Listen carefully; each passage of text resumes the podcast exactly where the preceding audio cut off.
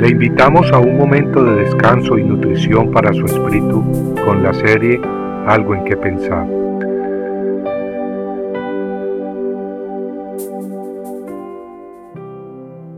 Cuando la sombra retrocedió.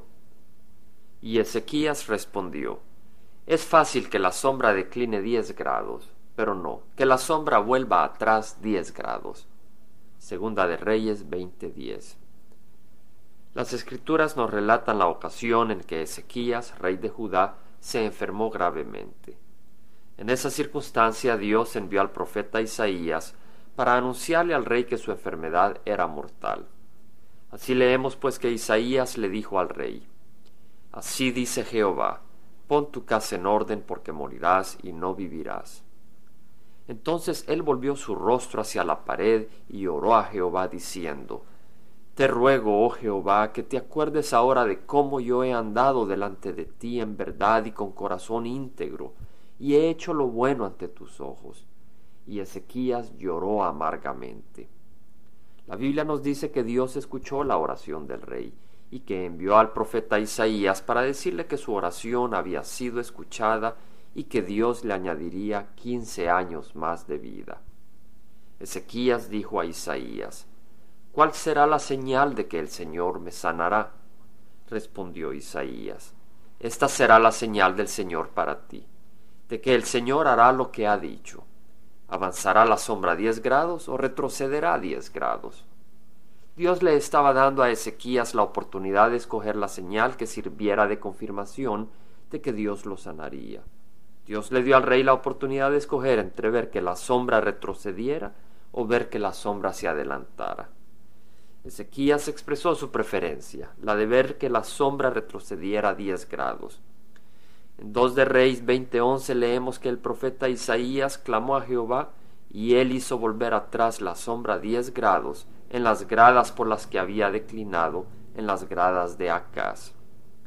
Claro, cualquiera en nuestros días puede adelantar o retroceder el reloj una hora, pero eso no hace que el sol o la tierra se muevan, o que la sombra del día se adelante o retroceda inmediatamente. Al adelantar o retroceder mi reloj, solo estoy cambiando mi reloj, pero no puedo cambiar el tiempo. Sin embargo, Dios le ofrece a Ezequías una señal maravillosa, la de afectar directamente los astros, el sol y la tierra, y sus movimientos relativos, de manera que la sombra se cambiara inmediatamente ante los ojos de Ezequías. ¿Quién puede hacer tal maravilla sino solo Dios?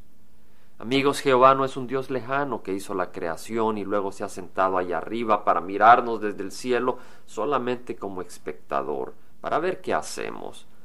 No, Jehová tiene poder de intervenir constantemente en nuestras circunstancias.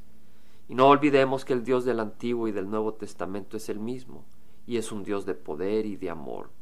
Jehová es un Dios que escucha la oración de sus siervos, y tiene poder para intervenir milagrosamente en nuestro mundo, moviendo hasta el sol y la luna, los planetas y las estrellas si así lo desea. Y eso es maravilloso y motivo de ánimo para quienes le pertenecemos. Y por eso mismo podemos y debemos venir a Él, descargando nuestras penas y clamando por su auxilio pues Él desea socorrernos y bendecirnos, mostrando su poder y amor a favor de sus hijos. Por eso Pablo escribió en Efesios 3, 20, 21, aquel que es poderoso para hacer todo mucho más abundantemente de lo que pedimos o entendemos, a Él sea la gloria en la iglesia y en Cristo Jesús por todas las generaciones, por los siglos de los siglos. Amén. Compartiendo algo en que pensar, estuvo con ustedes Jaime Simán. Si usted desea bajar esta meditación, lo puede hacer visitando la página web del Verbo para Latinoamérica en www.elvela.com. Y el Vela se deletrea E L B de verdad E L A, donde también encontrará otros materiales de edificación para su vida. Puede también escribirnos al Vela Pio Box 1002 Orange, California 92856, Estados Unidos. Dios le bendiga.